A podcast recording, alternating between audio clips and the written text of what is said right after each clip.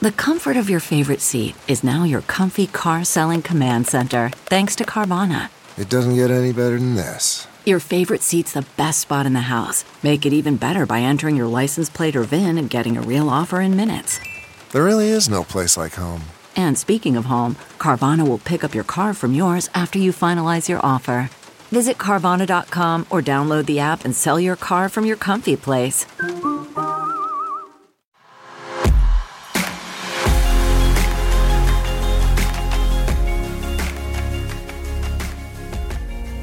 Good morning. This is the AMA Omaha Actionable Marketing Podcast. I am Mary Kate Gulick, and here with me today is Loren McDonald, Programming Director, Marketing Research at Acoustic. How you doing, Loren? I'm doing great. Happy Tuesday. Happy Tuesday to you. How are you holding up under the uh, the given circumstances? Yeah, actually, you know, pr- pretty well. I live out here uh, on the on the West Coast in the Bay Area, and have actually worked from home for 12 years. So this whole sort of work from home thing has uh, you know i'm confused why so so many people are struggling with it because it's been my life. Uh, the the only thing i would say is as as we we were chatting before uh, we started is uh, i've avoided doing the video conference call thing for a long time. So that that's probably been the, the biggest change. That and uh, working for an east coast centric company all of a sudden uh, the 6.30 6 a.m 7 a.m conference calls are becoming the norm my time. So uh, other than that i'm doing well family is safe and good. we're all good. Yeah those adjustments can be a little challenging i found myself. Do you know what is weighing heavily on my mind these days which is ridiculous? Hair dye. Hair dye. Oh it's funny you mentioned yeah. that. My my college daughter is is obviously home from college because classes were canceled and she was actually dyeing my wife's hair the other day because she's you know can't go to the to the beautician or whatever. So uh yeah lots of changes lots of changes. And i didn't think that one would be such a big deal but you know people are, are freaking out especially with video calls that you know your roots are coming in and you have to look your best on a video call. Um, there's a salon here in town that started their colorists have started going um, one at a time to the salon, mixing color for their clients and um, leaving them the bags on their porches so that uh, with instructions on how to how to do their own root care and i was thinking you know for a small business you know a vertical that's really being hit hard by this that is a very clever way to continue getting revenue. Um, the stylist still gets paid, and um, you know, women like me don't have to worry about looking our actual age. So I thought that was a really clever and innovative pivot for them. Have you have you seen anything like that with some of the businesses that you're working with? How are people uh, adapting to the circumstances and kind of making changes to their own businesses to survive? Yeah, no, great, great question and, and, and great example. I mean, we're we're seeing it. Um, you know, I think innovation and agility and and being able to pivot quickly uh, are probably the you know the sort of the single biggest things that that have come out of this right when we when we look at businesses whether it's the sort of the corner deli or the you know or sort of the hair culling salon uh, all the way up to you know hotel chains and, and airlines and and and major retailers and sort of air, and you know and B2B companies that used to do uh, you know physical events and now are pivoting and, and doing webinars right? Like um you know i'm i'm doing three webinars this week and six you know within a 10 day period because literally all of uh you know, like a lot of the events, whether it was our own or others at sort of, you know, uh, regular uh, like marketing industry events, are all moving to to online and virtual events and webinars. And so yeah. we're seeing, you know, lots of companies. The biggest issue, you know, for a lot of companies was sort of just first making those sort of business decisions around understanding when they needed to pivot right? Like uh, just and none of us were medical professionals right? And so you know i think sort of the the, the sort of the first aspect of this is that um, we, we've seen which companies um, just are are really have strong leadership and we're able to recognize that this is something that is going to you know probably go on for several months. And so they quickly didn't just cross their fingers that business would go back to normals. They figured this is you know our lives are going to be changed for at least many months and probably much longer. And so you know what do we need to do immediately to you know survive and, and thrive in this? And so you know if you go back to kind of the local uh, whether they're part of uh, a chain or just local uh, you know one-off uh, restaurants or businesses right? What's what's the thing that we've seen most of them do? Immediately they added either pickup um, you know uh, call in or order online pick up at the store or home delivery. Yeah. I mean i i'm i consider myself pretty digitally savvy, although I, I, I, am a okay boomer by age and definition. but you know, I've been in the digital marketing space for you know 30 years, if you will, um, and uh, I had never used DoorDash before, right? And and because you know I live in the suburbs, and wow.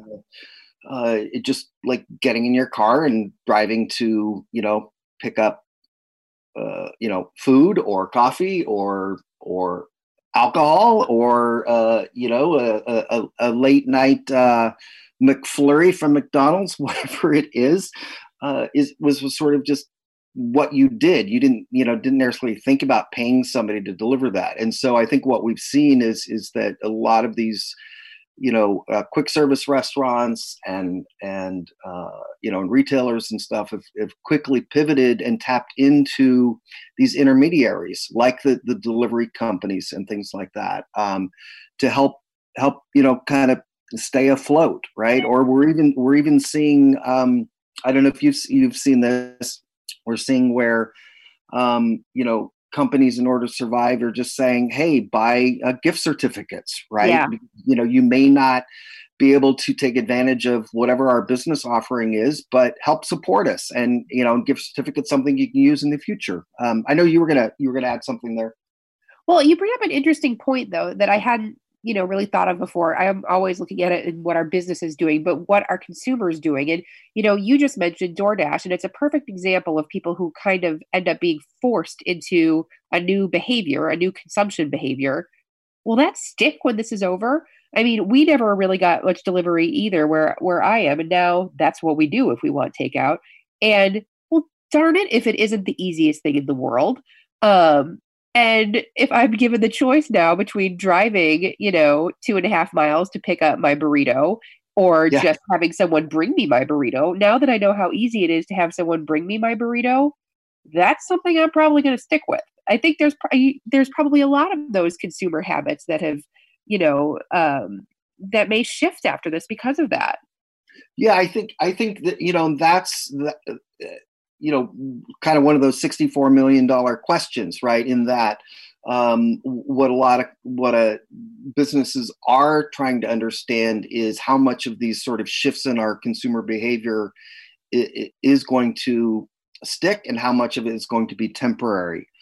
Um, you know like the, the, subscription businesses right the sort of the, the the blue aprons and a lot of those types of things are seeing sort of massive growth yeah. in their business so they were already designed uh you know to to kind of have this business model but but they were they were also many of those companies were sort of struggling before and that as, as i don't know if you've ever sort of used some of those those services and that they had the acquisition part down, but they didn't actually have sort of the customer service and customer experience part down. And now they're like swamped.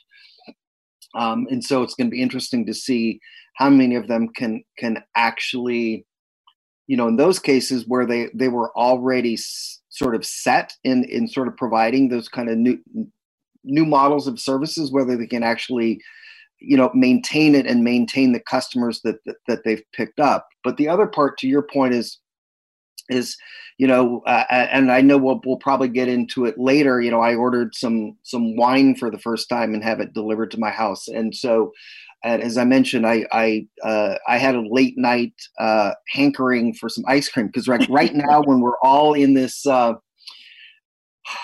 you know, I mean, not, not necessarily happy times, right? Like ice cream just sounds good. So I literally have had, uh, ice cream from McDonald's twice in the in the in the last week. The first time my daughter, uh, you know, just jumped in the car and, and ran up and, and picked it up. And this time she said she didn't want to do it. Right. So so I said, huh. And you know, get, gave gave it uh, uh, a, a try, and I was actually really impressed with how simple and seamless it was. Uh, and you know, I could see where the driver was as he was driving to McDonald's. Awesome.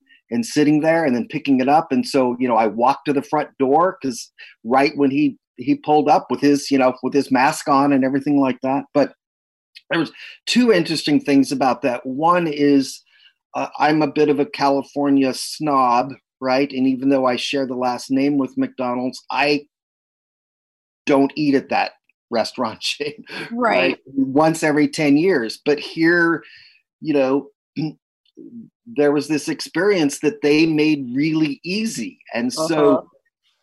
right. So it's so part of the interesting thing to, you know, to your question is is you know we might see a lot of companies pick up entirely new customers right because they they did make sort of the you know the customer experience the purchase process so simple and, and easy. They had it down. Um, and secondly though you know how much of that will stay? Like will i continue to uh, order you know wine to have delivered to to to my house um uh, ongoing you know instead of picking it up at the store? And i think for most of us that answer is going to be it's probably going to be kind of a mix. It's going to be depend on the items. Like one of the things that i've done is um, i've ordered for the first time on amazon you know toilet paper and paper towels and granola cereal right? I, never in a million years would i have thought i would order those those things. And i'm probably not going to continue ordering paper towels and, and, and toilet paper because they're just preferred brands at the local at Costco and Safeway and things like that. But um, the cereal was incredibly cheaper, right? and I don't want to run out of my granola. So you know the, the, that's a long answer, but I think there's a lot of dependencies. The other thing that that is really fascinating that that I didn't even really think about. I was talking to a coworker who lives in in New York and we were talking about this sort of delivery pickup stuff and living in sort of manhattan like she doesn't have a car right so this sort of grocery delivery all this sort of delivery stuff was already part of her life and how right. she lived where you know i don't know sort of where where you live but you know i live in the suburbs and people in the suburbs like their cars. It's you know because you go to the bank, you go get coffee, you, you do multiple things in one trip, and so the idea of picking up some groceries or wine or toilet paper or whatever it is is just you don't you don't think about it, right? And so.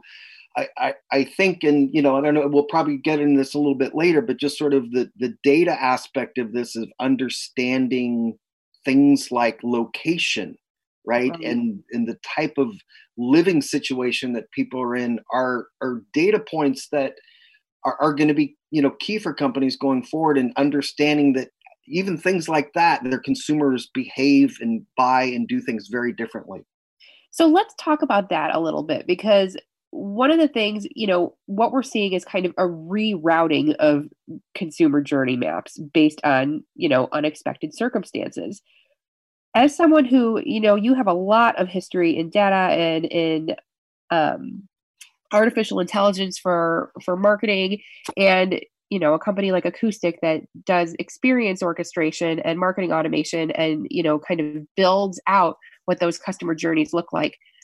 How are we going to do that going forward? Has the customer you know will the customer journey shift so precipitously for some industries that it's we simply don't know what it's going to be anymore? How how can data help us make those choices when when we kind of uh, come out of this and fall into a new normal. Yeah so um, you know fascinating uh, question and and you probably heard that that sound there. That was somebody slacking me so let me uh, let me try to get out of out of that. Um, yeah, no worries. I yeah, there's I feel like that has become a part of our just Sonic ecosystem is everybody's bings and dings as we are all constantly on video conferences and you know, so it's I think like that's part of the new normal. That's the new ambient noise instead of a dog barking in the background. It's just everybody's pings and dings.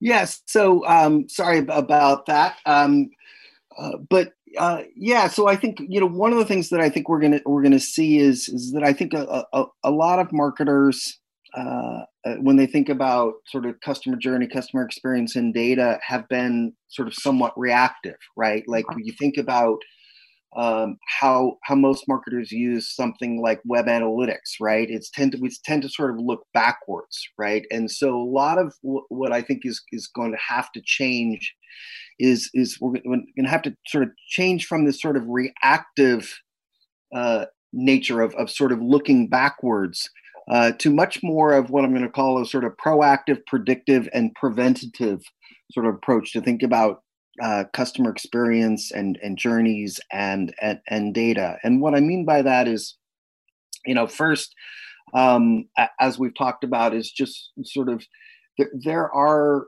um, entirely new types of data that we are going to have to understand about our customers going forward right the things that that most of us as marketers probably didn't didn't give a lot of thought to like we just talked about sort of you know location or you know one of the things is that you know we, we talk a lot in marketing uh, about sort of demographics and psychographics and customer segments and things like that. But you know if you think about a traditional uh, uh, physical in-store retailer they, they they often don't have data on their customers uh, of sort of, for example, their age, right? Unless unless they've done some appending or something like that, but yeah. uh, or they have a mobile app or something, right? Like during the you know email opt-in experience or in-store physical experience right unless they've sort of have a multi-channel omni-channel relationship with them they're probably not capturing something as simple as as as age but think about how you know the difference between you know my daughters which are 20 and 25 uh, how they experience brands and and are you know probably much more sort of mobile centric et cetera than, than i am right? An old you know boomer using the web on my computer right?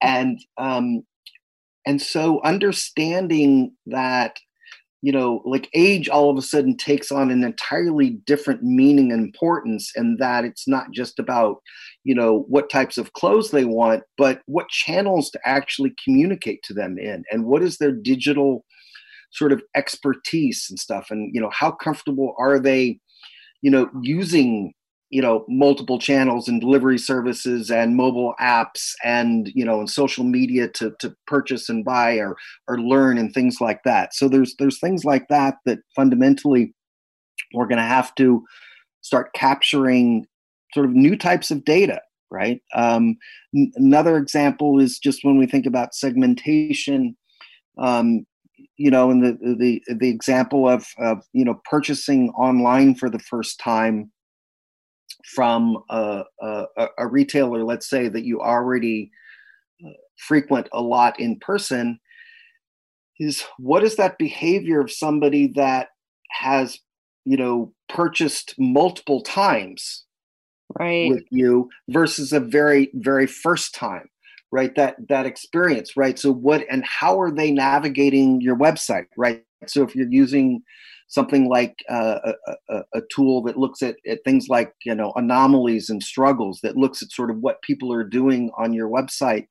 Can you tie those kind of segments uh, back to sort of an, you know an overlay on the data to discover that oh people that have purchased multiple times you know are, are going down one path and and their struggles are minimal but they do have kind of one struggle here but people that are first time experience have entirely you know perhaps many more types of sort of uh, experiences or journey. They're clicking on different things. They're going in different places. They're doing things. They're struggling. Their core questions are not being answered. And so you know the only way you can make sort of sense of that data is by understanding you know who the who those different types of customers are. And so you know, all of that sort of comes back to sort of my idea around, you know, being proactive, predictive, and preventative, in, in that, um, you know, it, it starts with the data. It always starts with the data and, and, and having a better understanding of your customers, their preferences, their channels. But now it's, you know, what paths are they using? What, what multiple channels are they using, right? Are they going web to mobile? Uh, are they going email to, to web? Like, and then how does that impact what their experience is? And so, anyway, I'll, I'll, I'll sort of stop there and let, let you ask more questions. But I think it's, um, you know it it it it does all come back to sort of data and i think the sort of the one of the really surprising or not surprising but one of the permanent uh, imperatives that's going to come out of this this pandemic and the impact on business models is the the the absolute importance of of of data and and ability to capture sort of you know new types of data that that feed into understanding that that customer experience, right? Mean, we've we've we've uh, everybody's been talking about you know CDP's customer data platforms for the last couple years. Yeah, that that dream of bringing finally bringing the 360 degree view of our customers. Well, maybe one of the things that's going to come out of this is that those people that it was on the to-do list you know went well down it's going to rise up to the top because because those back to sort of probably one of your first questions right is those companies that that have been able to pivot and do well right had you know have that data they have that sort of multi-channel experience down. And that's the thing that i mean so many companies were struggling with that before. When we talk about this idea of adaptability i mean and of data more than anything marketers have to change the way that they think about and use their own data. This is more of a you know um, bringing it down to earth question. How do we do that as marketers? How do we um, how do we start that journey if we were not among those very proactive organizations who already had their uh, their data ducks in a row and their um, customer journey orchestration very locked down? How do you get started on that journey to bring you to a place where you really are seeing what the customer is doing uh, as opposed to what they have done so that you can make good decisions and improve their client experience yeah i think you know sort of the, the the the first thing or one of the first things is just just you know to, to step back and and um, you know this it's sort of trite and and it was very very popular years ago but it but it, it probably does start with doing those sort of journey maps right? Is uh, understanding um, who are the different uh, types of customers. I'll, I'll, give you a really simple uh, anecdote. I was working with a client of ours several years ago that that has um, a sort of budgeting uh, website and and mobile app right where you can track it pulls in all of your you know credit card accounts bank accounts uh, all of that thing and so you can track your your spend uh, your spending and stuff. The the the difference between sort of there there were two sort of fundamental differences between sort of the web and the mobile uh, capabilities right the web you could do proactive budgeting and things like that where in the mobile app you could only do uh, basically track your expenses, if you will. Yeah. And and what they found is is is that those two different user types were very different, right? Like the the web people you might expect were older, the, the mobile app people were younger, but what they didn't realize was was that the people that came in through the mobile app didn't actually know that the more advanced features and budgeting and things like that were actually available on the on the web. And so you know one of the first things they did was realize that they were these customer types were having two completely different types of experiences. Yeah and so what they did is they created onboarding programs to educate the people that came in through like the app store and downloaded the app and onboarded them with a multi-part you know sort of you know e- email nurture series to explain to them what they could do on on the web. My my sort of point of that story it was just really sort of simple in that you know it, it just starts with everything we've been talking about right? Sort of customer segments and and and and experiences and journeys and just sort of starting with that sort of inventory of understanding who are our customers? How are they using us right? And and in, in that example you know I, I actually met with them several times and they had an you know obviously amazing amount of of data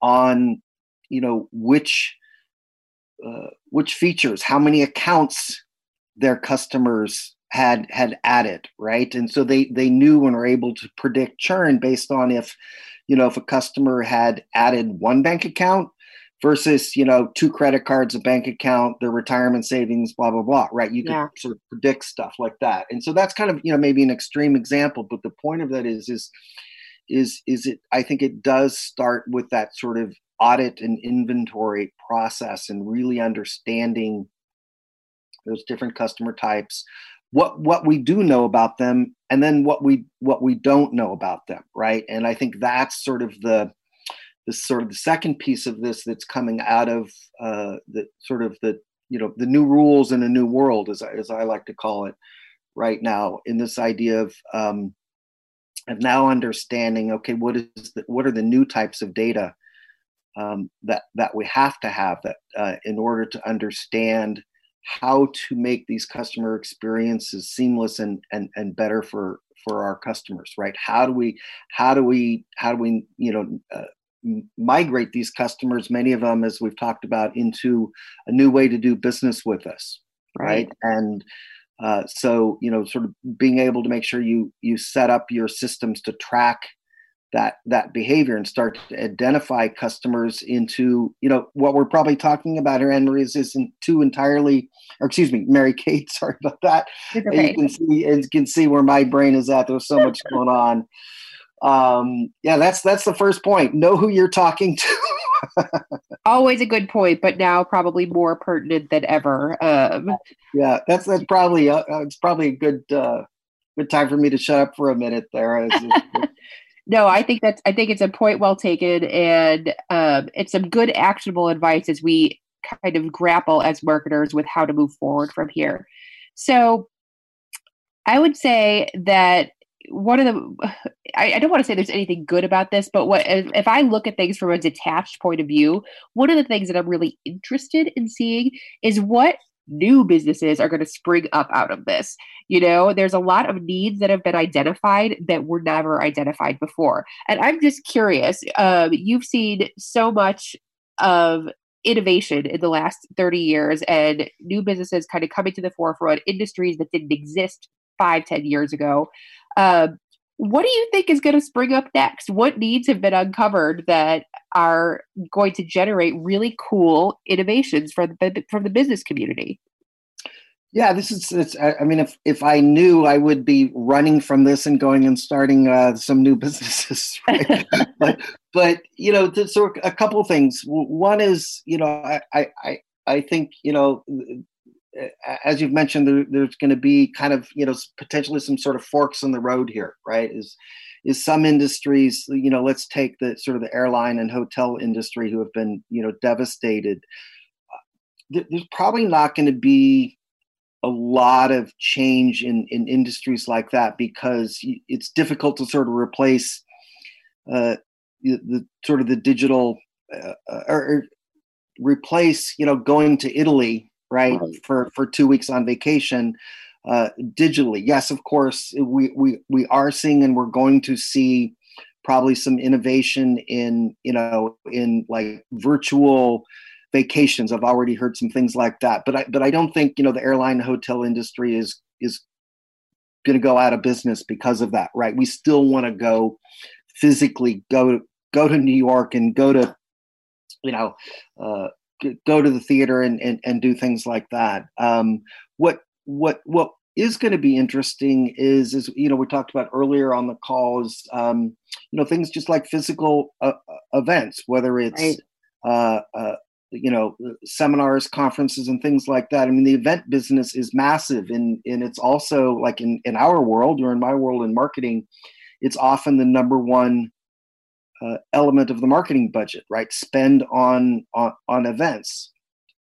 I think we are going to see a lot of those businesses not get out of the in person uh, business, but realize that this is sort of additive, right? right. And uh, you know, and so there, there, a lot of those businesses never did online events, right? And so I think we're going to see a lot of creativity and, if if you will, in that in in packaging and merging, and you know, we're we're going to start seeing. Uh, you know sort of combinations right like maybe you go to a physical event for a conference like a two day marketing conference mm-hmm. but it continues on after that right? If if you paid your, you know, your twelve hundred dollars to attend that event, right, then you get to to participate in ongoing networking and learning and stuff after the fact, right?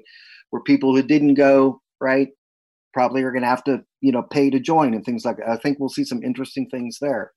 Um, as we mentioned, um, subscriptions, I think, uh, are, are fascinating area. The subscription model, there's whole sort of software businesses that have just been in companies created in the last few years yeah. to help companies manage these these sort of subscription models. You know, whether it's razors that are delivered, you know, the razor blades delivered to your house every other month, or you know, or food, or you know, wine, or whatever it is. And I, I think we're going to see some we already saw in, in, innovation in there, but I think people are going to be scratching their heads, going, "Huh, you know, yeah, do I want cereal delivered to, to my house every month, right?" And and we're while you know venture capitalists uh, probably you know push those people out the door quickly when they said you know cereal of the month subscription club they may not coming out of this, right? We we might see some not entirely like new business models, but just product categories and things that didn't make sense anymore as people experienced it and tried it. Um, you know, I mean, you know, maybe there'll be a, you know, a McFlurry to my door once a week. yeah. or maybe um, McDonald's will just get really good at knowing when Loren needs to eat his feelings and they'll just deliver a McFlurry to you without you even asking. There, there you go. I think the one thing that that I'm pretty confident uh, that we're going to see a, a pretty sort of big rise of is the sort of the the click and pick uh, or or you know whatever sort of terms you want to use. It's actually very popular in like the UK. Um, we're we're I think a little bit behind here in the U.S., but that has become sort of really popular here in the U.S. Right, where you order online and and then and then go go pick up. And I think we we could see um, a lot of major retailers kind of really rethink their business. I, I won't mention any names, but but you know there have been some retailers in the headlines lately that are really struggling. They were struggling before the pandemic, and I, I can see a lot of these major re- retailers realizing that they're just going to close their locations down and and convert to like like showrooms and pickup places, right? Where yeah. where they're going to be tiny. They're still going to have a presence at the mall, but it's going to be more like you go in, you look at, at at various things, you know, almost like you know order catalog kind of things. But but you can pick up, you can look online, you can do things, but the real estate costs are then minimal. Um, and then there'll be these sort of you know pickup locations uh, uh, so that you don't you know you don't have to pay for shipping and things like that. And so um, I, I, think you know I think that's one thing that I would not be surprised if we saw um, you know especially in the U.S. sort of a big big uh, you know pickup on if you will. Interesting. I'll be I'll be fascinated to see how it all shakes out. Well, I think we're at about time. So I wanted to thank you, Loren, for joining us from Acoustic. If you're interested in learning more about Acoustic, you can do so at acoustic.com. They're a fantastic partner to AMA Omaha. And I'd like to thank, as always, Parkville Media for doing our podcast production, especially remotely, so that we can all um, still talk to each other and and have these great conversations. This has been the AMA Omaha Actionable Marketing Podcast. I'm your host, Mary Kate Gulick. Have an excellent week a Parkville Media Production.